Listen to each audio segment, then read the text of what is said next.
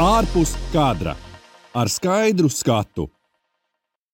Raidījumu atbalsta Ceļš Vision Center.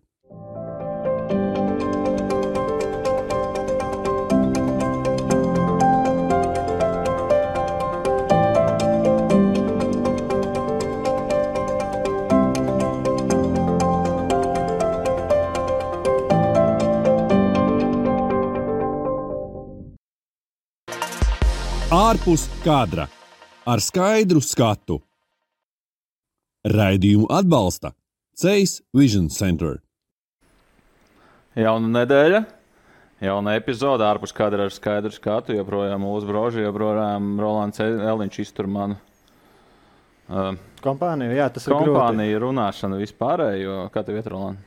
Paldies, ļoti labi. Viss uz priekšu, viss turpinās. Šodien īpaši patīkama noskaņa. Kopā ar mums ir arī Ivars Ikstens, Latvijas eh, izlases fizioterapeits, ilgus gadus strādā basketbolā, atradis laikums pievienoties pēc pasaules kausa. Nav tik lepns. Lielas tev paldies par pievienošanos. Paldies par uzaicinājumu. Kā tev šobrīd tā tīri pašsajūtā, viss kārtībā un vēl tā ir izdevies nedaudz attieties?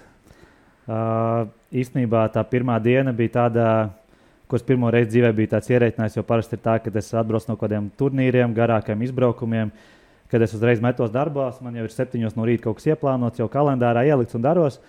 Tad uh, šoreiz bija tā, ka es to pirmo dienu biju tāds, uh, it kā domāju, būšu gudrāks un ieplānojis, ok, tā būs tā diena, ieskriešanās diena, saukšu šajā dienā tikai kalendāru, sapratīšu, kas notiek. Uh, vakar, vakarā es vēl nebiju atmetis tam cerību, bet jau vakarā piesēžoties pie telefona, jau sapratu, ka kaut kādas ziņas ir ienākušas, kaut kam sāku atbildēt, kaut kur jau kalendārā kaut ko ieliku. Uh, Un no rīta konstatēju faktu, ka nu, līdz 11. vēl es varu saprast, kas notiek, bet uh, pēc tam jau jāķers pie darbiem, jāsāk jau darboties. Tā kā, ja man ja nebūtu tā, kā es būtu, nebūtu sev ielicis tādā darba jau, jau režīmā, tad es pieļauju, ka būtu tāda ieskriešanās diena, un es varbūt nesaprastu, kas notiek. Bet uh, tagad esmu jau ar pilnu ātrumu jau darbos. Un, uh, jo šodienas beigās domāju, ka sapratīšu, kas notiek Latvijā, kas ir, kas ir jādara rītā, un zināšu tekošās lietas, kas nākamajā nedēļā jau jādara.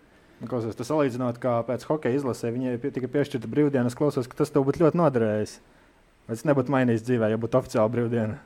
Cilvēki, kas man zina, viņi ir pārliecināti, ka noteikti tas būtu strādājis nākamajā dienā. Mēs šodien ar kolēģiem arī pasmējāmies, kad, vai arī klientiem, kas nāk arī pie manis privāti darboties, viņi teica, es zināju, es braucu uz zāli, es simtprocentīgi zināju, ka tu jau būsi tur, jau kad darbosies. Nu, tā, tā kā, Uh, man nepatīk ņemt brīvdienas.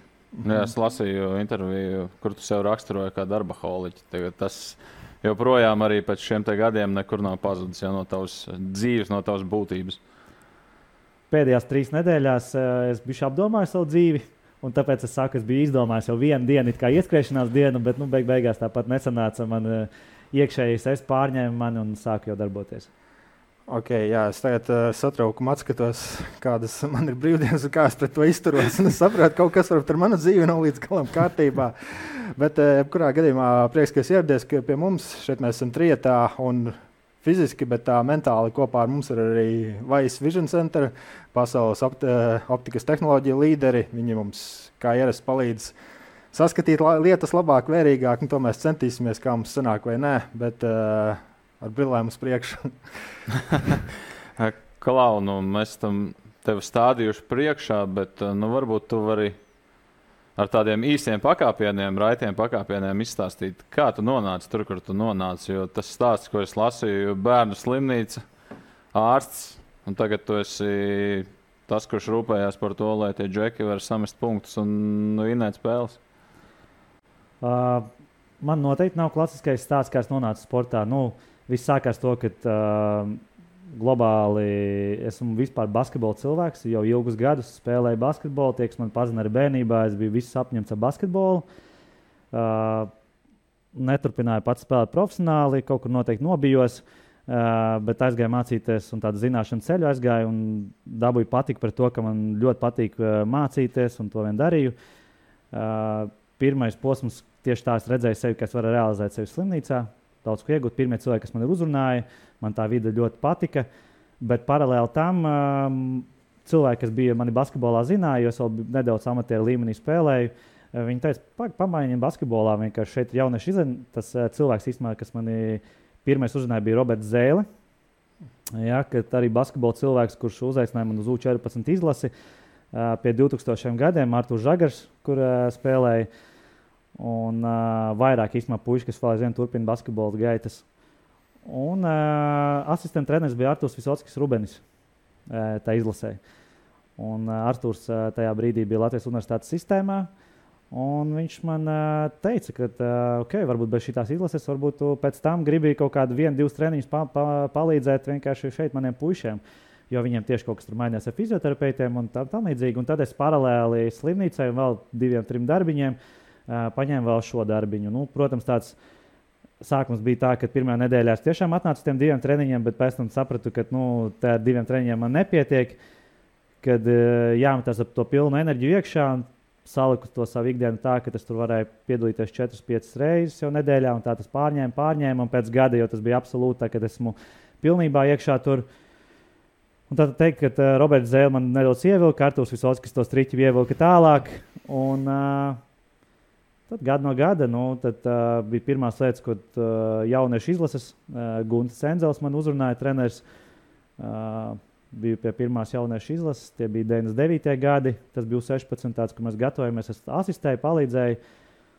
Nu, tad uh, centos uh, nekur tālāk neatteikt, vienmēr būt klāt. Tad, uh, kopš tās dienas īstenībā es jauniešu izlasēm esmu darbojies, strādājis. Uh, visus šos jauniešus uh, kas no 9 gadiem uz augšu es viņus personīgi pazīstu. Visiem esmu gājis cauri jauniešu izlasēs.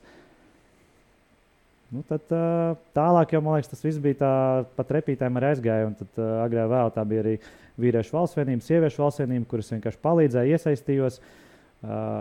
Šogad bija tāds pirmais tāds lielāks piedāvājums, kā, nu, kad uh, Luka teica, ka gribētu, lai es vienkārši viņu palīdzu šajā procesā, ne tikai arī šeit uz vietas. Uh, vai periodiski, bet tā, ka brauc arī līdzi uz pasaules kausu un piedalos tur arī uz vietas. Man pienākumi personīgi izlasē bija tādi, kur es no vienas puses es, uh, palīdzēju Oskaram uh, Eršētam veidot to procesu. Uh, no otras puses, palīdzēju fizioterapeitu blokam, vienkārši ar cilvēkiem, kas nonāk pie kaut kāda trauma situācijās, vai uh, spēlētājiem, kas mums bija devušies vienkārši līdzi uz uh, turieni, un uh, es vadīju viņiem rehabilitāciju. Kaut kā tā. Mm. Ceru, ka atbildēju. Man liekas, Nā, nu, tas bija tieši kā pa trepītēm. Tas bija jā, tieši tā. Sanāca tā, ka mēs šobrīd jau varam apaļoties nost. Klau, ja tu tā paskatītos, protams, tas tāds. Um, Jautājums, kur skaidru atbildi, protams, ļoti grūti atrast. Bet, nu, ja tu iedomātos sevi nu, nezinu, 12 gadu vecumā, tu esi pārņemts ar basketbolu, un tagad tu zini, šajā vecumā tu esi Latvijas izlasē, nu, citādā amplitūdā, varbūt kā tu biji kādreiz uh, sapņojis. Nu, tu būtu priecīgs tajos 12 gados, kā tev liekas? Nē, es domāju, ka es domāju, gribēju spēlēt NBA. Nu, tā. Tas bija tas, uh, gribēju sasniegt augstāko līmeni. Es tikai nezināju, ko tas nozīmē. Nu, tad, tas arī cits laikmets. Es domāju, šobrīd 12 gadnieks viņš var uh, vairāk aptvert to. Es īsti nesaprotu, kas notiek Rīgā, uh, kas ir labi spēlētāji. Uh, Uh, nezināju, kur es esmu īstenībā uz Latvijas kartes, kur tā vēl uz pasaules kartes. Tas uh, nu, bija nesaprotami. Es sekoju līdzi tam augstākajam līmenim.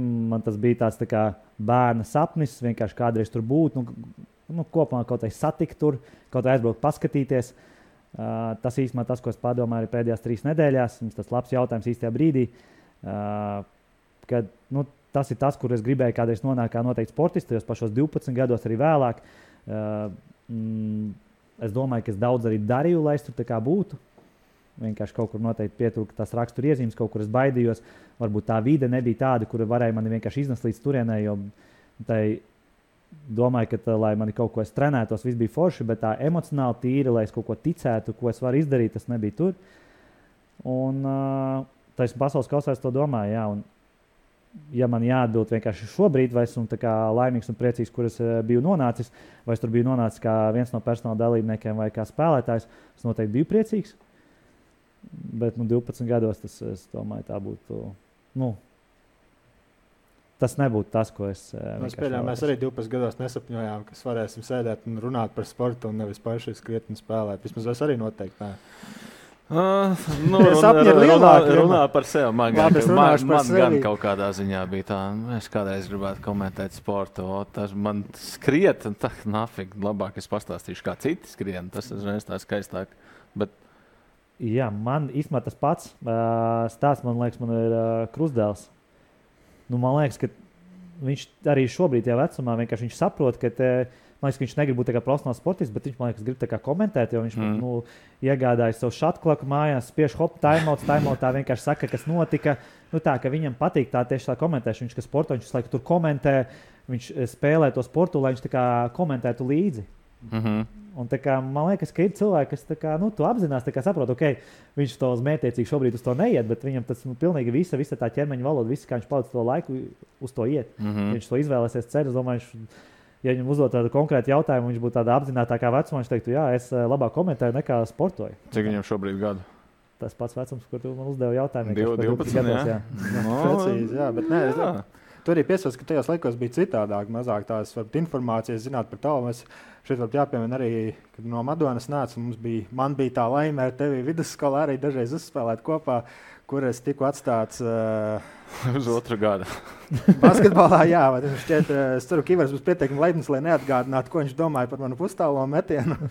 Bet uh, par to, ko teicu, varat arī atcerēties, ka tajās jau 16, 17 gadu vecumā mēs vienā brīdī gimnājā pienāca. Kāds bija atradzis internetā vai tādu lēcienu trenēšanas programmu. Es nezinu, kā viņi angļuiski sauc. Un pēkšņi tā- tā kļuva visiem populāra, kā pēkšņi kaut kas atklāts. Nu, šobrīd, es domāju, ja kādam ir interese jau cik gadu vecumā, var atrast visu, ko internetā vēlas, un trenēties daudz plašāku tādu pieeju. Jā. Es domāju, ka mēs arī Latvijā ejam tādā tā kā zināšanu līmenī. Mēs ejam uz- priekšu nevis tikai cik mums tā zināšanas ir pieejamas, bet ka mēs sākam jau vienkārši jau šķirot, kas ir labi un slikti. Un mēs saprotam arī, varbūt, kam mums ir jājautā. Vai mēs saprotam, vai tā programma īsti strādā vai nestrādā. Ja, un arī nu, nevis, ka mēs personīgi aizējām pajautājām, bet nu, mēs zinām, vai sociālajos tīklos, kam sekot līdzi vairāk, vai arī kaut kur ā, Google vai nu, citi mākslīgo intelektu jau sāk izmantot, vienkārši vai tas strādā vai nestrādā. Un es ticu, ka mūsu mūsdienās jaunieši, ja viņiem tiešām kaut kas ļoti interesē, viņi ļoti daudz informācijas var iegūt arī kā, kā būt labākam, lai varētu arī īstenībā salīdzināt, cik tā viņš ir labs pret pārējiem. Jo tā neziņa jau ir tas, kas dara mums visvairāk ir arī pārliecībai. Nu, es varu saprast, ka varbūt esmu sūdīgs, bet vismaz es saprotu, kur es atrodos. Es tajā laikā, kad es augu un dzīvoju un kaut ko sapņoju, es īsti nesapratu, kur es atrodos. Tā kā varbūt tajā sētā es jūtos, ka esmu labs, jo es varu pamēģināt, bet nu, mans mērķis bija daudz, sapņi bija augstāki. Ja, kā, bet mūsdienās to ļoti labi var apzināt. Un, okay, ja tu viss vis forši, ja tu esi augstā līmenī, un tu to uzzini. Bet nav slikti arī, ja tu uzzini, ka tu esi sliktā līmenī. Slikti, ka tu nezini. Ja, un mēs augām īstenībā tajā periodā, kad mēs īstenībā nezinājām, kad mums tas arī kā mēs uh, mācījāmies un kā skolā mūs mācīja. Uh, okay, tur bija kaut kāda disciplīna iekšā, mums tur kaut kāda baisa sajūta bija par to, ka mēs kaut ko neizdarām. Bet tajā pašā laikā nu, mēs ārpus tā vienkārši tās uh, vāzes, ārpus tā vienkārši tā rāmja, mēs nespējām vienkārši izlīst. Nu, tā, un tas, uh, ja skatās uz salīdzinu, piemēram, mūsdienām, vai nu, salīdzinu, kad mēs kopā basketbolu uzspēlējām, nu, tā, tas uh, es īsti nezinājām, kas mēs esam. Es ceru, ka uh, mūsdienās jaunieši pietiekami motivēti, lai viņi saprastu kas viņi ir. Bet bija kaut kāds brīdis, kurā tu saprati, kur, kur tu atrodies un kas tu esi, vai tāds vispār nepienāca. Tāds, no, tāds īsti arī nepienāca. Es domāju, ka uh, es nekad neuzspēlēju tādā līmenī, kuras uh, man bija kaut kādas grūtības spēlēt basketbolu. Nu, tā, kad man bija kaut kāds izaicinājums, vai ka man kāds piespieda, ka es kaut ko nevaru izdarīt. Ja, tad es visu laiku spēlēju tajā līmenī, kurš vienkārši jutos labi. Ja es varu izdarīt, es pats biju sev tāds, kas uh, sevi varēja apturēt. Ja, man tā saka, raksturiezīmes, es, nu, es ļoti mētiecīgs, uh, man ir uh, ļoti augstas darba spējas, bet arī tādiem cilvēkiem ir nāk līdzi, ka viņi bija šī uh, pa daudz padomā par kaut ko. Līdz ar to tas sportā traucē īpaši, kur ir ļoti ātri jāpieņem lēmums. Ja, un tu tur domā, un tas viss tas kopā. Tas, nu, tu ne, ne, nerādi to savu sniegumu, ko tu īstenībā varētu. Un kā līdz ar to tas nekad arī man liekas, tā nepienāca. Uh, tagad es varu tikai varbūt, uh, mēģināt saprast, kāds tas īsti biju.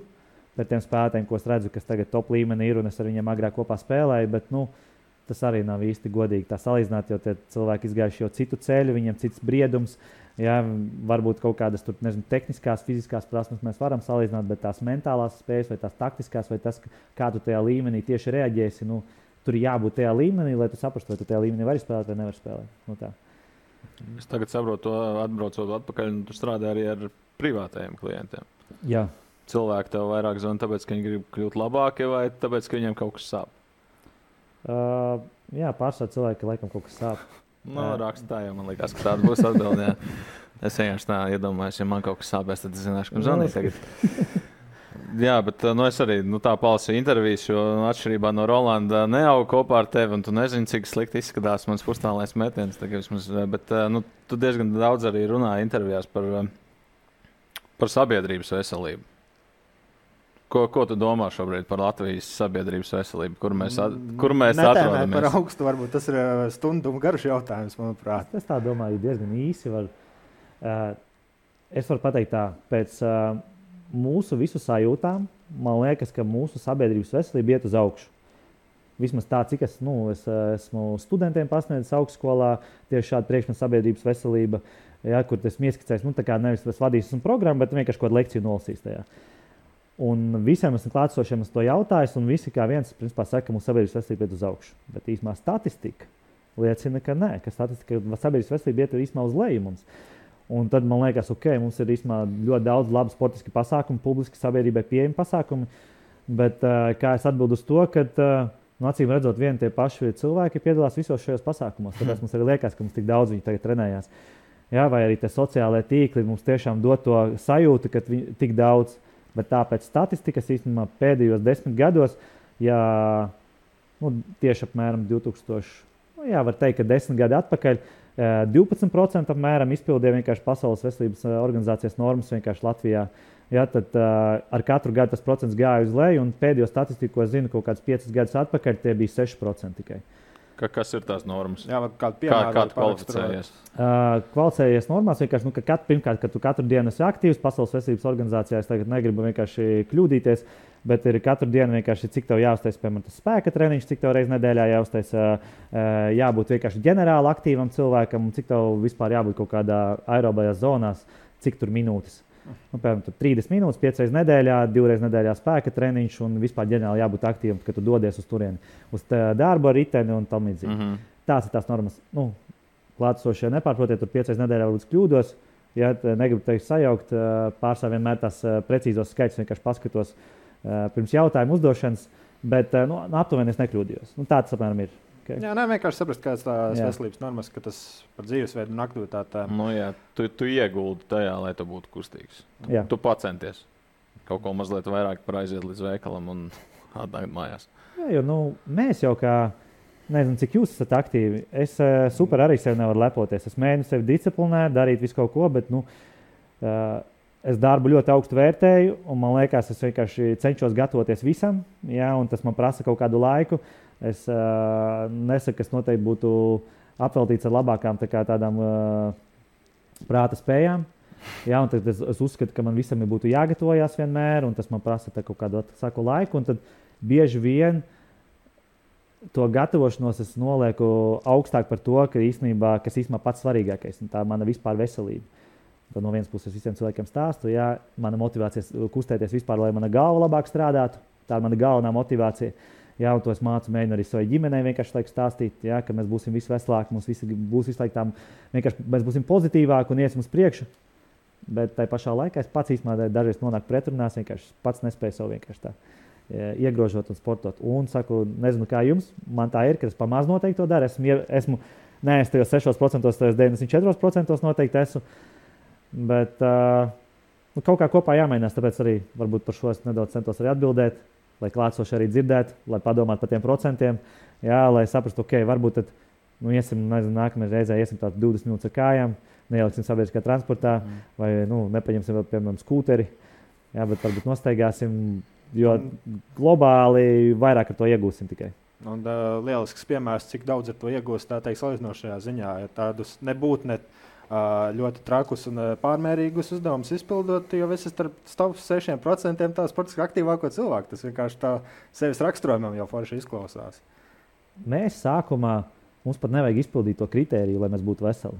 Mēs esam tik nefiziski, tik neaktīvi, ka mēs tiešām no tām 20 minūtēm aizejot, jo liela daļa sabiedrības vienkārši iegūs. Skaidrs, ka mēs sāksim to darīt jau divas, trīs nedēļas, ar to nepietiks, un tad vajadzēs reāli mētiecīgi kaut ko jau patrenēties. Uh, Un tas tā arī visas nu, pētniecības zinātnē saka, piemēram, nu, man sāp mugura, man, nu, vai vajag iet pie fizio, nu, lai gan man tā ir mana profesija. Nu, nē, nevajag. Vai man ir svarīgs izpildījums, kā es daru? Nē, svarīgi ir vienkārši darīt, un visiem jau paliek labāk. Ja starpība starp to, kurš ir uh, vājš, un viņš iet pie fizioterapeita vienkārši un kaut kādā kvalitātē dara, vai viņš vienkārši pats par sevi darbojas, abiem diviem paliek vienlīdz labi. Okay? Un tad, protams, tu atkal nonāc vienā līmenī, ka tu jau kaut ko dari un kaut ko dari nepareizi. Un tad, bet tas ir kustējies, nu tad tev nākamais solis tiešām eit, eit to profesionālāku vidi atrodi, atrodi pēc iespējas labāku to speciālistu un tad strādāji. Un tad, ja tajā pēc iespējas īsākā laikā viņš padarīs tevi labāku. Bet tas, ka cilvēkiem vienkārši jāsāk kustēties, nu, infrastruktūra, infrastruktūrai jābūt tādai, lai mēs gribētu lai kustēties, nu, tas ir simtprocentīgi. Nu, mums, mums tas noteikti ļoti trūkst. Nu, jā, bet nu, labā ziņa ir tāda, ka arī šie lielie izlaša panākumi, hokejs, basketbols, ne futbols. Bet, eh, Tie arī tomēr tiek piesaukti kā motivācijas faktori, kad daudzi sāka to nodarboties tam līdzīgi. Šeit es varbūt arī izmantot iespēju atgriezties pie basketbola un pasaules kausa, kas ir noslēdzies, taču nu, joprojām palicis fokusā.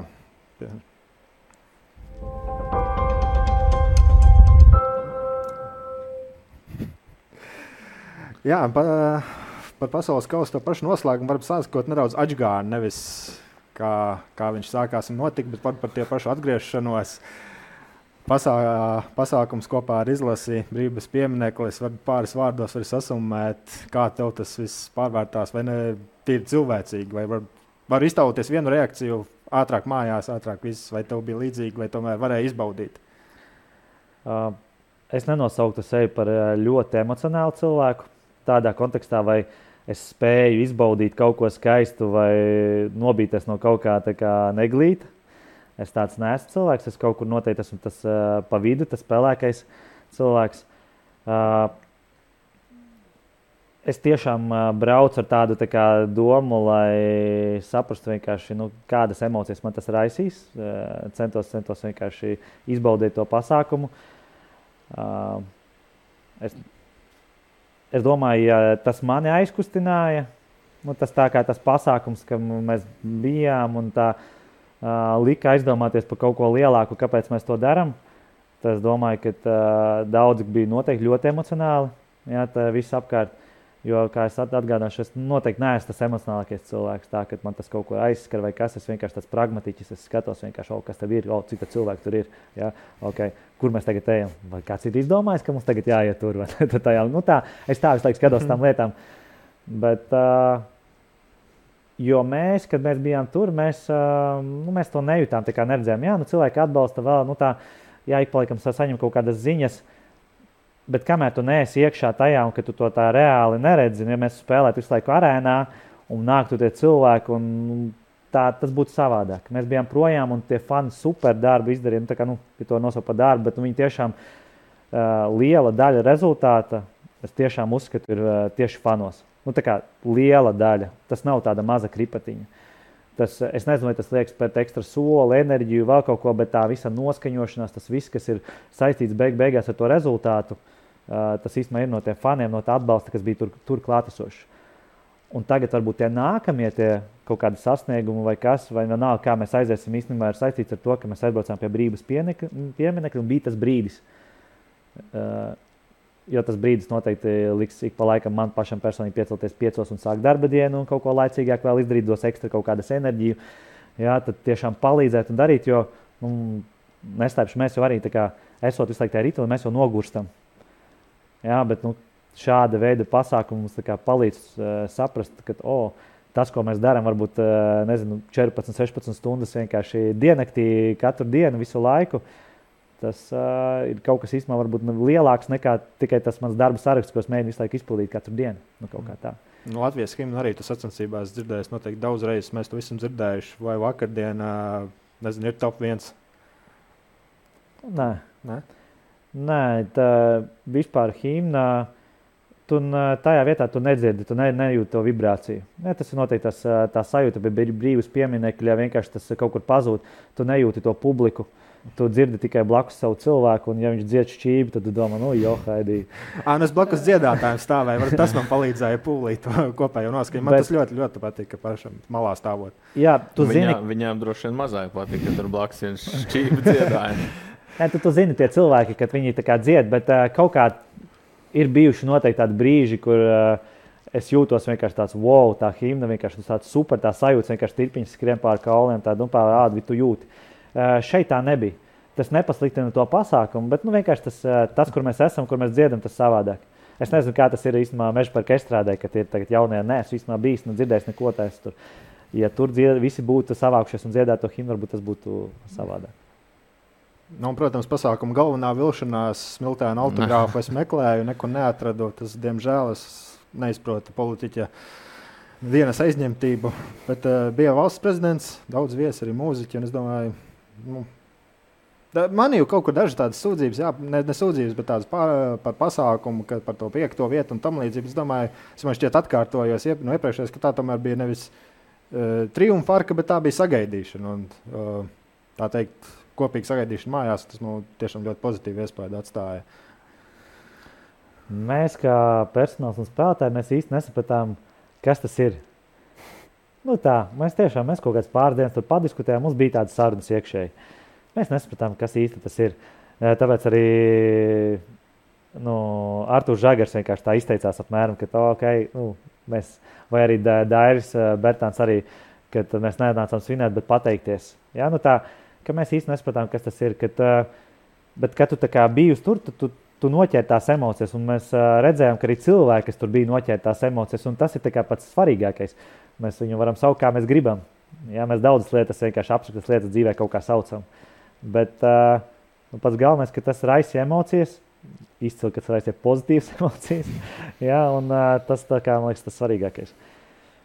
Arī, un uh, par prezidentu runājot, nu, man liekas, ka uh, super, ka uh, kāds cilvēks, kuram noteikti tā diena ir uh, nu, pietiekami aizņemta, jā, kad viņš var atvēlēt, atvēlēt laiku, piemēram, nezinu, sociālos tīklos uh, pateikties. Uh, jā, var teikt, ka tas ir viņa pienākums. Un, Bet viņš tādā brīvā stilā arī tvītus rakstīja. Jā, tur varēja tā. just, ka tas nav iestudēts. Mm. Tieši tos arī es gribēju teikt, ka uh, viņš tādā brīvā stilā tik, tā kā, uh, tik ļoti pieejami, ka uh, palielam arī tajā, kur mēs bijām vienkārši pie brīvības pienākuma. Vienkārši tā sajūta ir, ka tu vari pieiet pie valsts prezidenta un mierīgi vienkārši kaut ko pateikt, parunāt, pajokot, varbūt pateikt kaut ko pat stulbu, par ko tu nu. Vienkārši. Nu, tāds, tā, viņš rada to tādu to seju savā prezidentūras sākumā, kas man liekas, nu, visiem simpatizē. Mm. Nu, ko, uz tādām pozitīvām noskaņām varbūt brīdiņu ievelkam elpu kopīgi.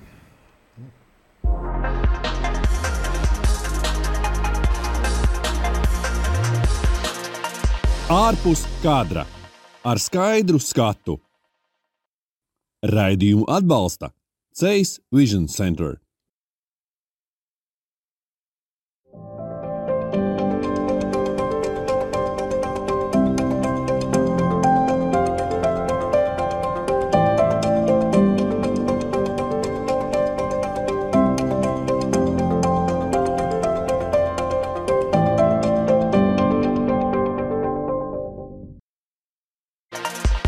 Ārpus kadra ar skaidru skatu.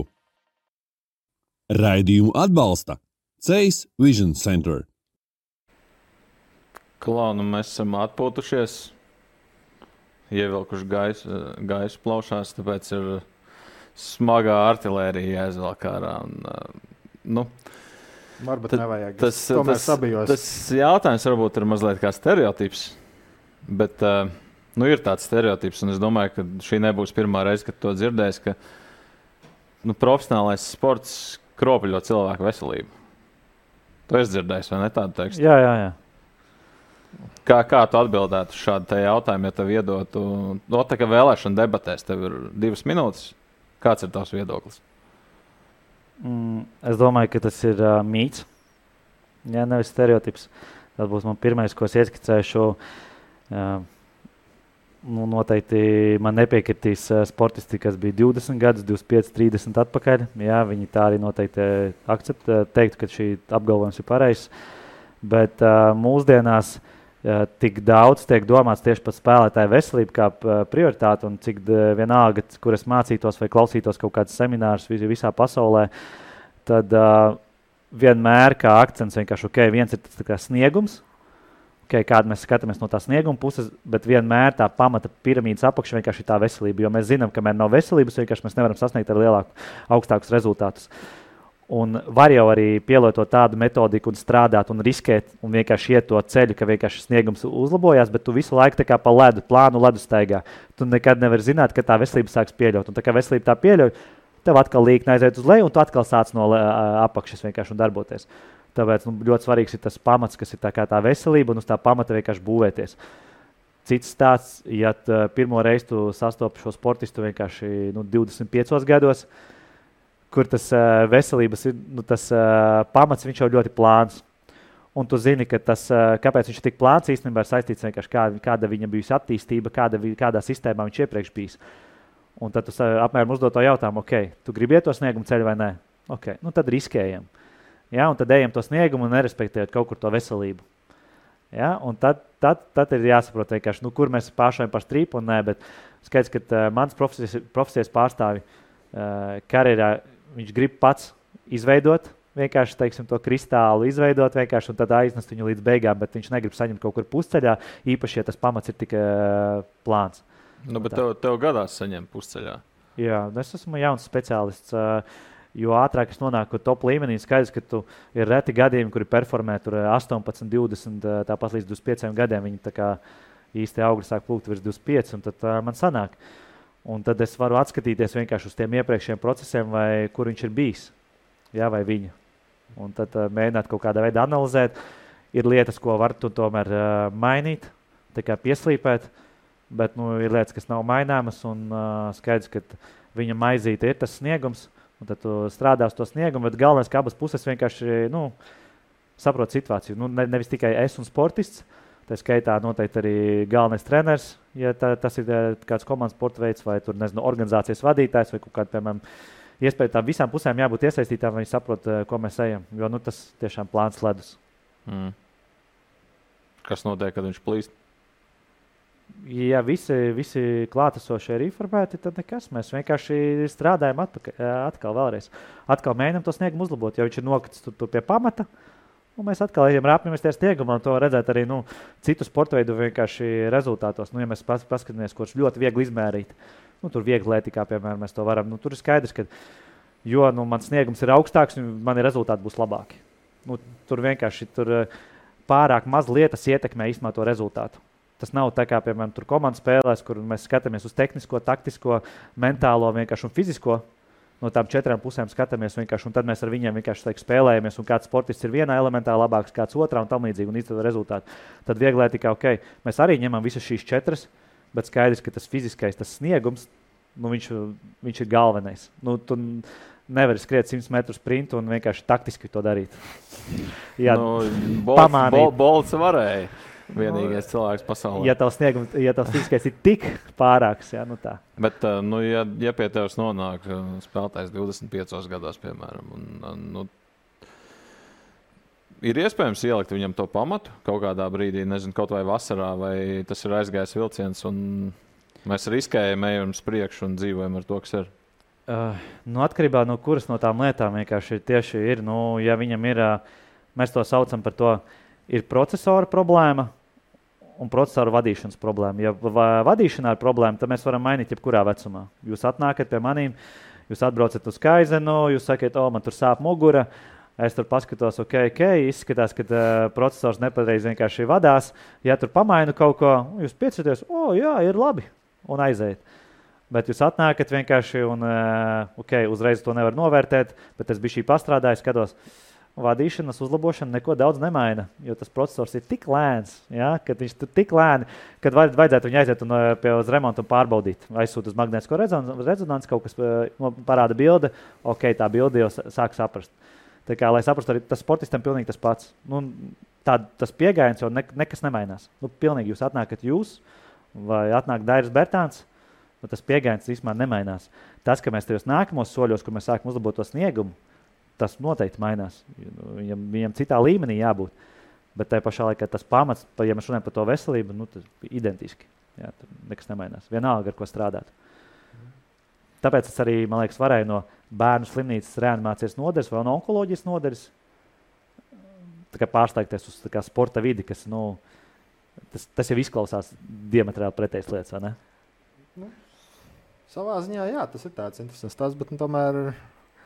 Daži, daži var šeit arī veikt argumentu, ka daži profesionāli sportisti arī kā bērni savā ziņā. Ne, fizio, ne fiziski, bet mentāli. Bet tas, tas varbūt nebija, nebija, nebija jāsaka skaļi. Kurš sēž pa labi no manis nepazīst. Es domāju, ka es mēģinu viņu pārtraukt un uh, atgriežamies mazliet pie pasaules kausa. Nu, nē, nē. Nu, nu, pasaules kausa skaidrs, visas kameras, visi acu pāri, protams, viņi ir pavērsti. Pret laukumu, pret tiem desmit cilvēkiem, trīs tiesnešiem, diviem groziem, es nezinu, cik līnijām. Bet uh, nu, reizēm jāapskatās arī uz to, kas notiek ārpus rāmjiem.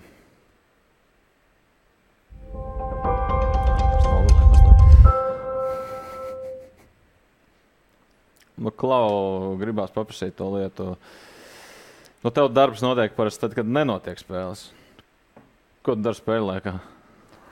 Uh, tas nu, šajā pasaules kausā laikā es uh, mēģināju tikt galā ar savām emocijām un vienkārši biju skatītājs. Tas ir atkarībā no kādā komandā, kur es esmu. Tas atkarīgs no galvenā trenera. Nu, principā, ja galvenais treneris dod tev kaut kādus pienākumus, tur uh, sekot līdzi minūtēm, sekot līdzi nogriežņiem kaut kādiem, cik ilgi laukumā bija vēl.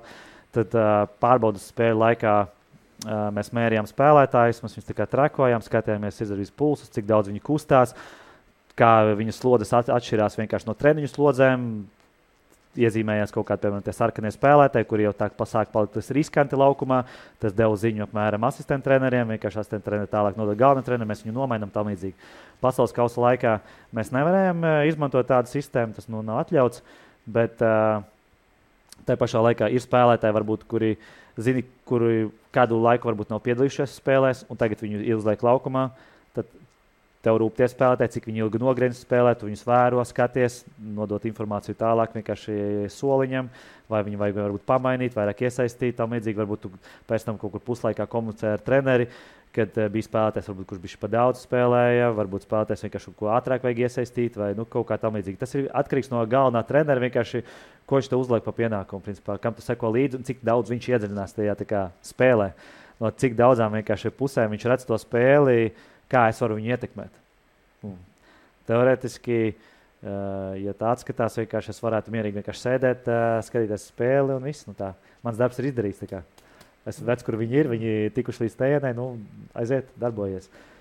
Bet, jo plašāka komanda, jo man ir tāds konkrētāka lieta, kas man būtu jādara. Jā, jo ma mazāk cilvēki tajā stāvā, jā, jo nu, man ir atsevišķi pienākumi. Nu, šoreiz izlasē bija ļoti plašs kolektīvs. Arī, es teicu, ne, ne, nekļūdīšos uzskaitījumā. Tev arī bija goda tituls ierakstījis treneris, fizioterapeits, un bija divi fizioterapeiti un arī fiziskās sagatavotības treneris. Tad tas uh, diezgan plašs tomēr skaits basketbola izlasē. Jā, tas kā, tā, tas, kā es pašā sākumā sarunas mums teicu, ka Uh, kas bija tie mani pienākumi. Es tikai viens puses palīdzēju Oskaram, no otras puses, tā kā, tā kā treneris palīdzēja Oskaram, un no otras puses palīdzēja tikai fizioterapeita pusē. Tāpēc man arī ierakstīts tāds uh, status. Tā kā, tas pilnībā atbild īstenībā arī maniem pienākumiem. Bet vai plašs? Uh, jā. Noteikti kāds varēs teikt, ka varbūt tur nevar atrast visu laiku kaut kādu darbu vai vēl kaut ko, bet nu, tur ir uh, ļoti, ļoti daudz tā, tā darba. Vienkārši jautājums, vienkārši, kā tu skaties uz to. Nu, tas pats. Uh, nu, jebkurā profesijā to mēs varam redzēt. Eh, jūs arī jums ir konkrēts laiks ikdienā, cik jūs varat veltīt vai sagatavoties, piemēram, eh, mūsu šai sarunai. Jā, un jūs jau varat negatavoties viņai. Vienkārši atnākt. Vai, nu, Kā viņš mums uzķēra? Es domāju, mēs tikko bijām izlaisti. Vai vienā brīdī vienkārši nezinu, jums ir trīs sarunas pēc kārtas, un jūs mēģināt sadalīt darbu, vai kāds cits palīdz vienkārši iegūt kaut kādu informāciju un atsūtīt jums kaut kādu tikai konspektu par to, un redz, kur jūs ātri pārskatāt pāri un turpiniet. Nu, tas ir kurā brīdī, kurā līmenī jūs esat. Un tas, tas pats arī komandā. Nu, tā, ka katram ir sava pienākuma loma. Ideāli varētu būt arī virsvadītāji, kas vienkārši ir jebkurā normālā uzņēmumā. Un tas ir un tad beig, beigās augšā ir galvenais treneris. Bet nu, viss atkarīgs beigās tāpat no galvenā trenera. Nu, ko viņš prasa tālāk no apakšā no tiem vadītājiem un ko tie, vadi, tiem vadītājiem tālāk vienkārši jādara. Nu, tas ir uh, basketbola komanda, ir labs uzņēmums. Nu, kā, labs, veiksmīgs uzņēmums jābūt. Nu, tā, nu, varbūt tur nezinu, tā mēraukla vai pareizākā, jo tur nu, labā biznesā tomēr nu, jābūt peļņai. Jā, kaut kādai. Tad šeit mēs mēram pēc rezultātu. Ja tur piektā vieta, vēl kaut kas. Tā, es domāju, tāda sporta problēma. Jo nevienmēr tajā rezultātā var to darba kvalitāti izmērīt. Varbūt tādā eh, daudzu turnīru griezumā, jā, daudzu spēļu griezumā noteikti, bet tādā tur, ja tev viena vai divas spēles nosaka tavu likteni, tad es nezinu, vai tādā veidā mēs varam pateikt, ka nu, šādi mēs varam mērīt, vai tas bija darbs labs vai nē. Ja mēs tagad paskatāmies izlašu spēles, 24, 22, pareizi es saku, nav tā. Kaut kāds oficiālās spēlēs nav tā statistika tāda. Jā, divi zaudējumi tikai. Uh, mm -hmm. No, Trīs es... gan pret, pret Serbiju, un, un, un tad šajā fināla turnīrā bija pret Kanādu un Vāciju. Jā, okay, tas, tad laikam var pateikt to darba kvalitāti, ko, nu, ko Luka Banka dara. Jā, nu tā, pārējie mēs arī, kā Jānis Gēlis saka, rūtīši strādājam. Bet uh, nu, tas, uh, es domāju, tā ir laba mēroga. Bet, ja tās būtu, piemēram, sešas spēles, nu, godīgi, tas nav, nav pareizais skatīties uz rezultātu. Tad ir kaut kādiem jābūt citiem kritērijiem, un tad ir jābūt kādam, kas. Uh, kuram ir svarīgi saprast, vai tā darba kvalitāte laba vai slikta, un tad viņam jāatrod tie kriteriji, pēc kā mēs skatīsimies citam, bet nu, nedrīkst skatīties uz to rezultātu, nedrīkst skatīties uz uzvarām, zaudējumiem. Tik mazās spēlēs, bet nu, 20, es domāju, ir pilnīgi objektīvi var skatīties. Jau. Nu, šeit es pilnībā pievienojos, jo arī no pasaules kausa atceroties spēli pret Franciju. Tā tīri labi varēja beigties vienā vai otrā virzienā, un tad arī visas mūsu atmiņas par pasaules kausa būtu citādas. Bet uh, konkrēti arī par tevi tām sajūtām, cik ļoti tas tā, pats ņem tās komandas uzvaras kā sava darba augļus. Jo, principā var būt tā, ka tu padari savu darbu ideāli perfekti, un komanda zaudē un otrādi. Cik tu to pats sasaisti vai vari nošķirt? Uh Nu, tas viss ir atkarīgs no tā, cik liela atbildība man iedod uh, galvenais treneris. Jo lielāka man ir atbildība tajā komandā, uh, neteikšu, ka pienākumu daudzums, bet tieši tā atbildība, ko viņš iedod. Nu, jo lielāka tā, tā sajūta uzvarēs vai tas pārdzīvojums zaudējumos. Nu, katrā ziņā ir bijuši zaudējumi, kurus uh, nu, pēc tā zaudējuma vienkārši kaut kādā tajā kontekstā nokrīt uz ceļiem un domāju, bācis Un tagad tas, tas sāpju līmenis ir ļoti augsts. Uh, ir bijuši vienkārši tiešām, uh, tās uzvaras, uh, kuras vēl kādas, nu, vismaz nezinu, desmit stundas vienkārši zinu, ka es neiziešu gulēt, nevaru nomierināties. Vienkārši tas, tu ej cauri tai spēlē, skaties, vienkārši pārdomā kaut kādas lietas. Lai gan uh, varbūt abos divos es savu darbu ieguldīju vienādu, jā, tie pienākumi man bijuši diezgan līdzīgi, bet tā atbildība, kas man ir iedota, vienkārši ir augstāka. Nu, tā, tā es to atšķirtu. Kaut pa, paņemot tos um, atslēgu vārdus, emocijas, atbildību, uzvaras zaudējumu, nu, fizioterapeitam. Kā, tad, kad kāds spēlētājs dabū traumu, nu, beig beigās nu, profesionālajā sportā tā ir. Nu, tā ir vienkārši profesionālā sporta dzīve. Droši vien nav vispār neviens spēlētājs, kurš nekad dzīvē nebūtu dabūjis nevienu traumu. Bet uh, nu, tajā brīdī, kad tu to skaties, tad tu pārcēlā, ka kaut ko varēja izdarīt labāk, vai tu saproti to, ka nu, ir arī kaut kāds nejaušības faktors. Eh, ja mēs runājam par to šauro pamatu, nu, tā kā plāno eh, pamatu, ja, eh, to, un ja es redzu to sportistu, tad nu, tā ir likumsakarība. Okay? Nu, mēs, mēs rēķinamies. Atkal nākamais stāsts, ko es stāstīju. Ja mēs esam izrunājuši ar to sportistu un arī treneri, tas pārdzīvojums man ir arī mazāks. Nu, mēs, mums ir pie, pienā, pienā, pietiekoši zināšanu daudzums, lai mēs saprastu to risku, cik viņš bija augsts. Un mēs ar to apzinājāmies, mēs to gājām uz viņu, nu, kā sanāca, tā sanāca tad uh, man tas pārdzīvums nav tik liels, jo tu esi visam tam, jo tu esi gatavojies tam. Skaidrs, ka tu esi nu, kā, kaut kur uh, meklē tāpat, ko tu varēji darīt labāk tieši šajā brīdī, sagatavot uz to tekošo brīdi. Tu vienmēr jāmēģina uzdot sev jautājumu un mēģināt atbildēt, jo tādā veidā tu mācies. Ja, tur nevajag teikt, ah, nu jā, es jau zināju, ja, nu, tur oh, jā, prognozēju, ka tā būs. Nu, tā, tā tas nav. Uh, problēma sākās tad, kad tas pamats ir biezs ja, un ja rodās trauma tad gan ir tā, jo tas apgāž arī tavus principus un teoriju kaut kādu. Ja? Jo nu, arī zinātnē vienkārši nu, iet uz priekšu. Un skaidrs, ka uh, mēs katru gadu attīstāmies. Nu, katru gadu, nu, principā ar katru turnīru, arī pēc šī turnīra noteikti būs kaut kāda attīstības, vienkārši līnija uz augšu. Jo tur bija pasaules labākais personāls, mēs centāmies ar viņiem satikties, runāties un kaut kādu informāciju dabūt un tam līdzīgi dalīties. Ja? Un nesaka, ka viņi tur kosmosā kaut ko labāk dara, bet viņi pasver kaut kādas idejas, tu dzirdi kaut kādas domas, ko tu vari tālāk ielikt savā procesā. Bet uh, atgriežoties, ja tas pamats ir tik uh, plats, un tomēr gadās tā trauma, nu, tad tu domā, ok, uh, pasaule kaut kur kļūdās. Ja? Pasaule kaut kur kļūdās, un mēs tagad skatāmies. Uh, mēs pēdējos 20 gados liekas, ka pasaulē ir palikusi gudrāka, tik daudz iegūda finanšu līdzekļus, vienkārši īpaši, piemēram, tāds futbols. Ja, nu, ja mēs tieši paskatāmies uz futbolu, viņiem ir atsevišķas vienkārši slimnīcas organizācijas vai nu, pētījumu pētnieku grupas, kas strādā, vai tā komanda būtu vēl labāka, veselāka un tam līdzīgi. Un pēc trauma risks iet uz augšu. Ja, viņš nesamaz, viņš pat nav vienā liktenī, viņš iet uz augšu, traumas paliek lielāks.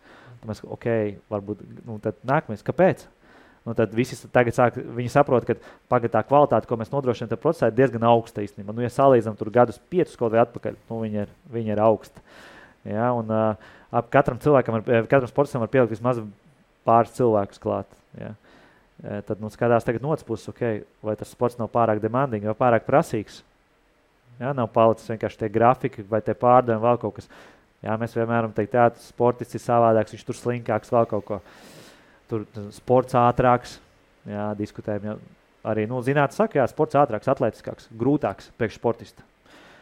NBA skatāmies, piemēram, tagad taisnu pētījumu lasīju, kur jā, t, tur daudz vairāk tā fiziskāka spēle. Nu, kā fiziskāka spēle? Mēs savā starpā vienkārši grūstamies, sitamies. Vai tas ir tiešām ļoti prasīgi pret ķermeni? Nē, tu dabūji zilumus, kaut kādus kontaktu traumas, sasitumus. Vai tas ir kaut kas traki, bet, ja es ieskrienos mūsu starpības ar ķermeņiem, ir, un tas ātrums ir daudz lielāks nekā iepriekš, kad mēs tur grūstījāmies, jā, tad tas ir prasīgi. Tas ir prasīgi pret locītavām, pret visām vienkārši. Un arī rehabilitācijā tā, ka uh, mēs aizdodam rehabilitāciju, cilvēks ir gatavs ierotēt uh, sportā, viņam ir tu, jau, jau tūlīt, sāk spēlēt basketbolu, un pirmais etaps, kad viņš iet kontaktā, jo ķermeņi ir tuvāk, jo tas ir mazāk bīstami jo ķermeņi viens no otra tālāk, un viņš var ieskrieties un tad saskrieties, jo tas ir bīstamāk. Un tas ir tas pats mūsdienu sportiem, par basketbolu, par NBA, piemēram, runājot. Ja, ka tas uh, ir pace spēlē daudz lielāks. Daudz vairāk mēs šķērsojam laukumu. Tas ir mūsdienu statistika. Spēle daudz ātrāka. Ja, īpaši tie maksimālie ātrumi ir ātrāki. Varbūt tas vidējais ātrums nav kāpis uz augšu tajā spēlē. Mm. Bet, daudz, bet tas maksimālais ātrums, ko spēlē ik pa laikam kāds sportists rāda, ir kāpis. Un tas jau ir tas bīstamākais. Uh, Ja, un, tad, un tādā veidā arī nu, pamats liels, zinātnē ir attīstījusies, mēs saprotam, ka, kas tad veido to pamatu, kām lietām jābūt, un traumējās. Un tad liekas, ok, kas šeit bija nepareizi, un tad apmēram šo vienu gadījumu stāsti daudziem profesionāļiem, ja tu aizbrauc kaut kādu ārzemju semināru, vēl kaut kas tur dalies, vēl viņi, jā, arī tas bija, paskaties, varbūt tikko jauns pētījums iznāca, varbūt tā tendence, tā tendence, un tad paiet varbūt kādi divi gadi, un tāds, o, te arī bija atbilde, kāpēc toreiz tā gadījās. Ja, nu, šobrīd es neesmu nonācis tādā situācijā, ka es, man pilnībā nav nevienas atbildes, kāpēc tā notika.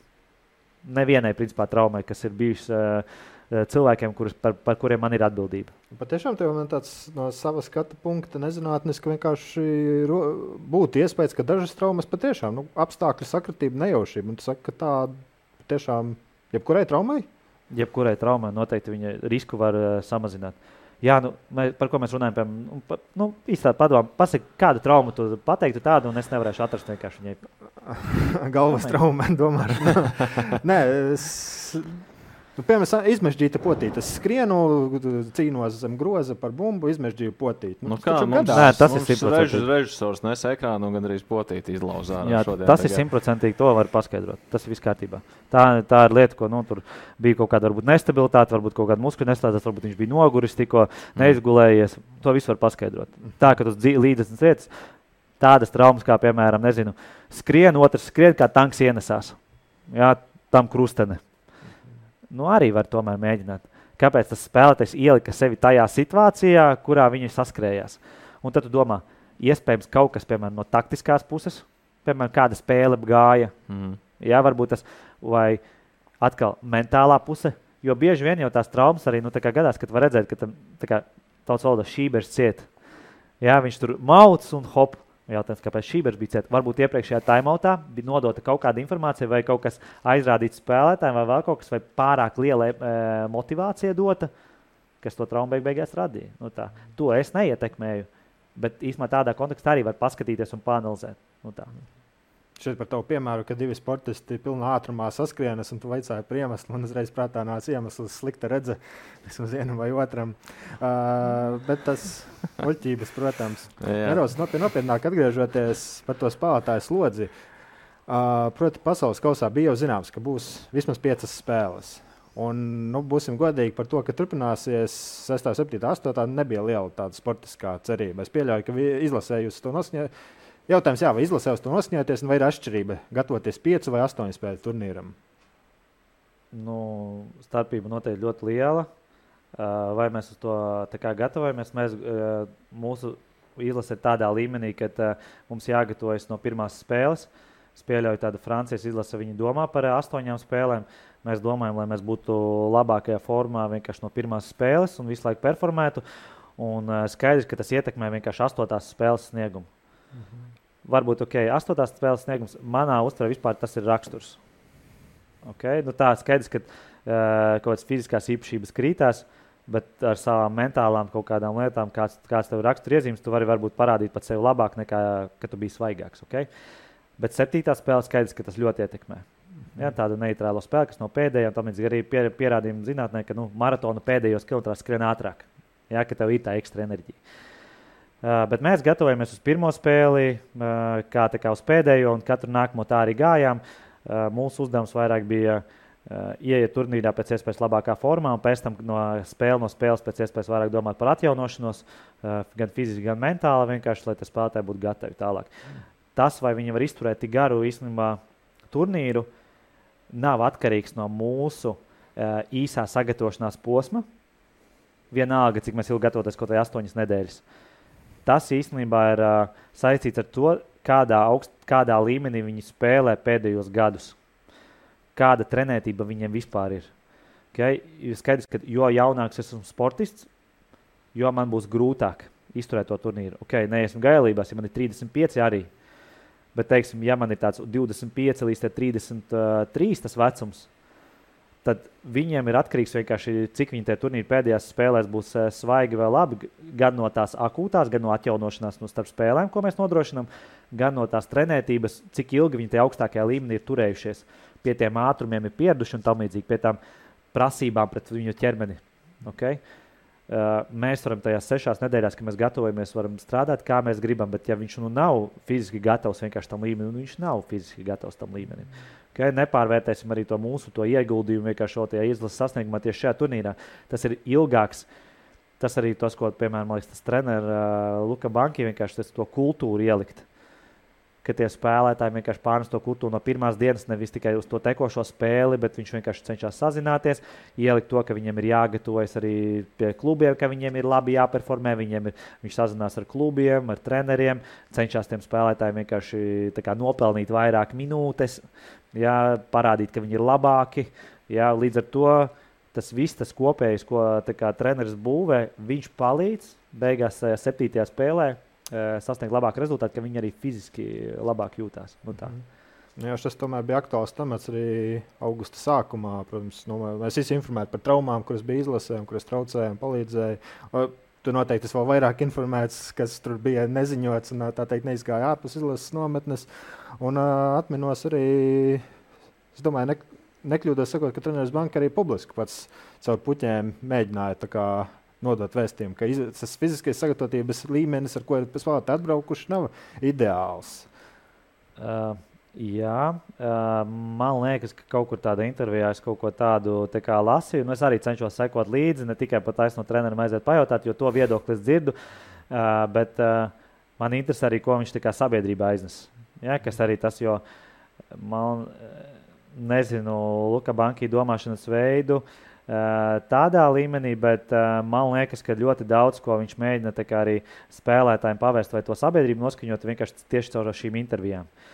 Ja, viņš tādā veidā uzrunā varbūt arī daļu spēlētājus. Ne tikai tiešā sarunās ar viņiem, bet šādā veidā, jo tādā, tā, tā viņam liekas, ka viņš var laikam, ietekmēt viņu vairāk. Nu, man tā, tas ir mans personīgais viedoklis.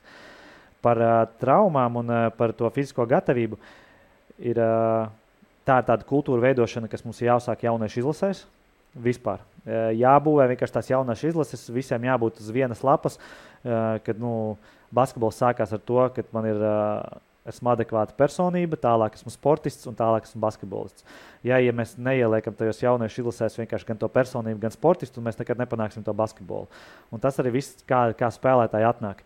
Uh, nedomāju, ka fiziskā vadība bija tā sliktā līmenī. Mēs viņus arī pirms tam uh, iepriekš vienkārši testējam, pārbaudām, skatāmies. Uh, kādi viņi ir. Mēs ar viņiem sazināmies. Vienkārši katrs atnāk pēc sava grafika. Ja? Un ir kāds, kas atnāk vienkārši pēc grafika, kad viņš ir katru dienu, astoņas nedēļas, piemēram, trenējies. Kāds atnāk, ka viņš, viņam ir tikko beigusies sezona, un viņš ir turpinājis trenēties. Bet, uh, viņš ir turpinājis darīt savas lietas, bet viņš nevar būt tādā nemaz gatavībā. Ja, ir uh, spēlētāji, kuri ir pēdējā laikā ļoti daudz ceļojuši. Viņi trenējuši, bet tā ceļošana, piemēram, ietekmē viņu to sniegumu. Ja, tā kā jāskatās tas konteksts vispār. Es nedomāju, ka komandā bija kaut viens spēlētājs. Esmu pārliecināts, ka nebija neviens spēlētājs, kurš tā kā negatavojās tajā nometnē jau. Okay? Vienkārši tas, vai tev ir pēc sezonas trauma, kad tev beidzās tā sezona, viss tas kopumā iedod to vienkārši. To. Un tad, kad viņi atnāk visi kopā un viņi ir tik dažādi, un tas posms sākumā ir, ir visgrūtākais no visiem treneriem. Vienkārši sāk mums bija katru reizi mītīņi Zaļš, sarkans, dzeltens cilvēks. Jā, zaļie pilnībā var iet, dzeltenie daļēji kaut ko, kaut kur jāpielāgo, sarkanais vispār nevar iekļauties. Tīri intereses pēc sākumā, kā tas izskatījās, tā proporcija starp zaļajiem un sarkanajiem treniņometra sākumā. Uh, puh, tas īstenībā mainījās treniņu no treniņa. Ja mēs saprotam, ka okay, mums ir, viņš ir dzeltens, uh, mēs skatāmies, kā viņš reaģēs uz slodzēm, mēs nezinām. Jo uh, tikai tad, kad tu ieliec to slodzi un tu saproti, nu, tas ir tas mūsu pamatslodzi, ko mēs nevaram. Mēs redzam, mums ir gatavošanās, un šī ir tā pamata slodze, ko mums vajag tam sportistam izturēt, lai mēs varētu nonākt tur. Un mēs viņu tur ienā, mēs viņu notestējam. Mums liekas, vecs, kur viņš pamatā ir, bet nu, beig, beigās tas ir tikai mēs fiziski viņu notestējam. Bet tās trīs pārējās komponentes, ko iepriekš nosaucām, taktiskā, tehniskā un mentālā, ka tā vēl nāk klāt, jāskatās, kā ķermenis reaģēs. Un viņš ir dzeltens. Ja? Mēs viņu ieliekam, mēs saprotam, aizies uz sarkano, vai hop, viņam tie pārējie komponenti īstenībā tik ļoti palīdz, ka viņš aizbrauc tajā zaļajā. Ja, un tad arī tā proporcija ļoti mainās. Piemēram, rīta treniņā viņa var būt cita, vakar treniņā cita, jo tās prasības katrā no treniņiem arī citas. Okay? Un tad mēs zinām, no nu, šito intensitātes slodzi šis jau ir zaļš, bet šajā intensitātē viņš ir dzeltens. Es jums nevaru pateikt tā precīzi. Tas ir nu, diena no dienas vienkārši mainījās. Nu, tiešām ja tās izdrukas varētu redzēt, tas visu laiku mainījās. Bet nu, tu uztur tādus pierakstus, tādus skrupulozus, kas, kas kad ir noticis. Cik, Protams. cik daudz klātes tev ir mājās? Uh, man datorā viss jau. Excelī, ja? Bija šī izauga. Nu, man patīk Excel. Nu, bet uh, skaidrs, ka mēs uh, vācam visu, un arī kāpēc notika, pierakstam arī, kāpēc, kā, kā tā trauma notika, vēl kaut kas mēģinām analizēt, ko mēs testējām, pārbaudījām, vai mēs varējām paredzēt to. Nu, tas ir uh, Nu, visi pasaules normālā, normālā līmenī to dara. Nu, tā ka viņi tā kā, analizē to, ko viņi pēc tam ir izdarījuši. Un, nu, neviens nav noteikti atrasts to īsto formulu, jo viņš būtu multimiljonārs. Ja atrastu vienkārši to, kas man ir sākumā jānotestē, kam man jāseko līdzi, uh, lai es pēc iespējas precīzāk, vienkārši līdz, gan līdz, līdz pašai pilnībā varētu kaut ko prognozēt. Nu, tāda nav arī tehnoloģijas, arī mākslīgais intelekts to līdz galam nedara. Lai gan to saslēdz šobrīd sportā mākslīgu intelektu, bet uh, nu, tas līdz galam nu, līdz galam vēl nestrādā. Bet uh, mēs, jā, pēc katras traumas, pēc kaut kā, kāpēc viņš dzeltens, sarkans, kāpēc viņš atnāca tāds, kāpēc viņš procesā ātri nenomainījās. Skaidrs, ka mēs to visu laiku analizējam. Mēs izsakām, treneris arī prasīgs, viņš jautā, kā jums liekas, ka, nu, lai gan medicīnā daudz ko nevar pateikt, tos termiņus viņš to ļoti labi saprot. Nu, empātijas spējas augstākā līmenī, bet tajā pašā laikā viņš tāpat prasa mums, ok, nu, kad 5 dienas, 3 dienas, 3 treniņi, 10 dienas būs kaut kas. Nu tā. un, uh, un tas mums, jo laicīgāk es viņam to informāciju iedodu un pasaku, nu, jo viņš var savādāk vienkārši to spēli vispār plānot un domāt. Klau, diezgan daudz piemin arī to, ka tu nu, lasi tādas zinātniskās lietas, bet nu, tu lasi arī, cik es saprotu, vismaz brīvajā laikā par, parasto cilvēku grāmatas. Viņus nosaukšu. Pēdējā laikā nesanāk vispār laiks. Uh, nu, mēs uh, kopā ar Oskaru Enšreitu atvērām Kaizenu zāli Čiekurkalnā. Līdz tam es darīju dzīvē visu kaut ko. Lieliski reklāma. bet, tie, bet tie pēdējie trīs gadi, tas ir tāds, nu, tu tik daudz tajā ieguldies, ka tu vienkārši spēj izdarīt tās tekošās lietas. Jā, tu centies vienkārši uzlabot savu profesionalitāti, vienkārši tik, tikai uzlabot to savu vidi, kurā tu esi. Uh, Un e, nepietiek ar tik daudz laika, lai izveidinātu to galvu par kaut kādām citām uzrunātu. Tāpēc, īstenībā, nu, forši atnākt šeit. Uh, gribētu īstenībā kādreiz būt kaut kāda, nezinu, tur ir kāds ceturtais cilvēks, varbūt, kur ir uh, pārstāv kaut kādu, varbūt, uh, kā citu sugu.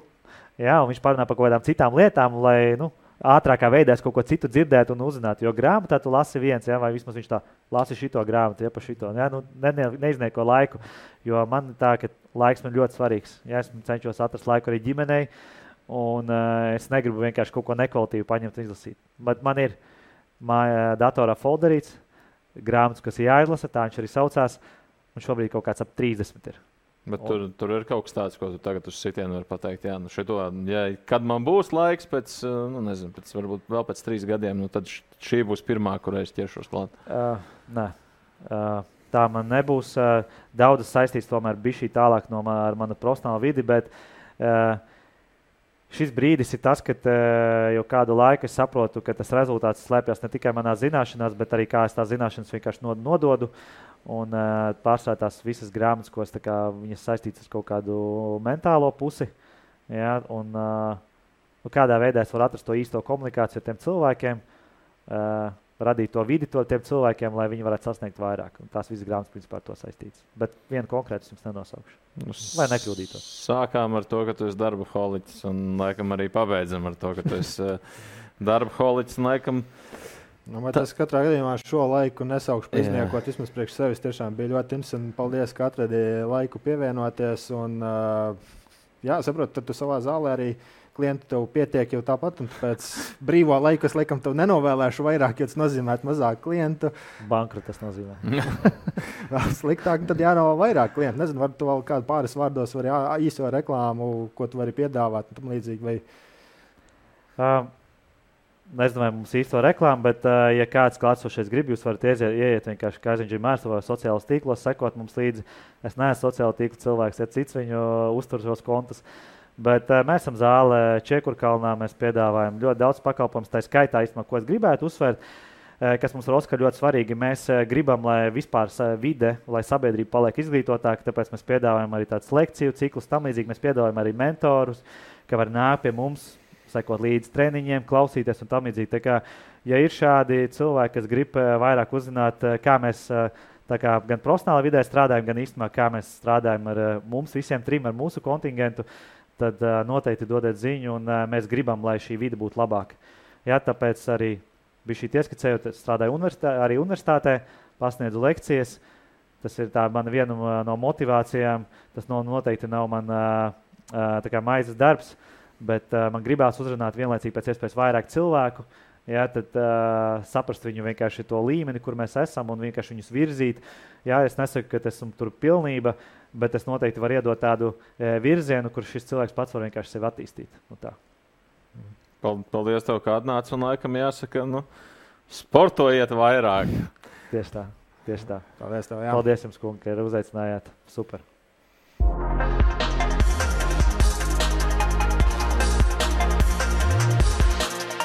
Ārpus kadra ar skaidru skatu. Raidījumu atbalsta Ceļš Vision Center.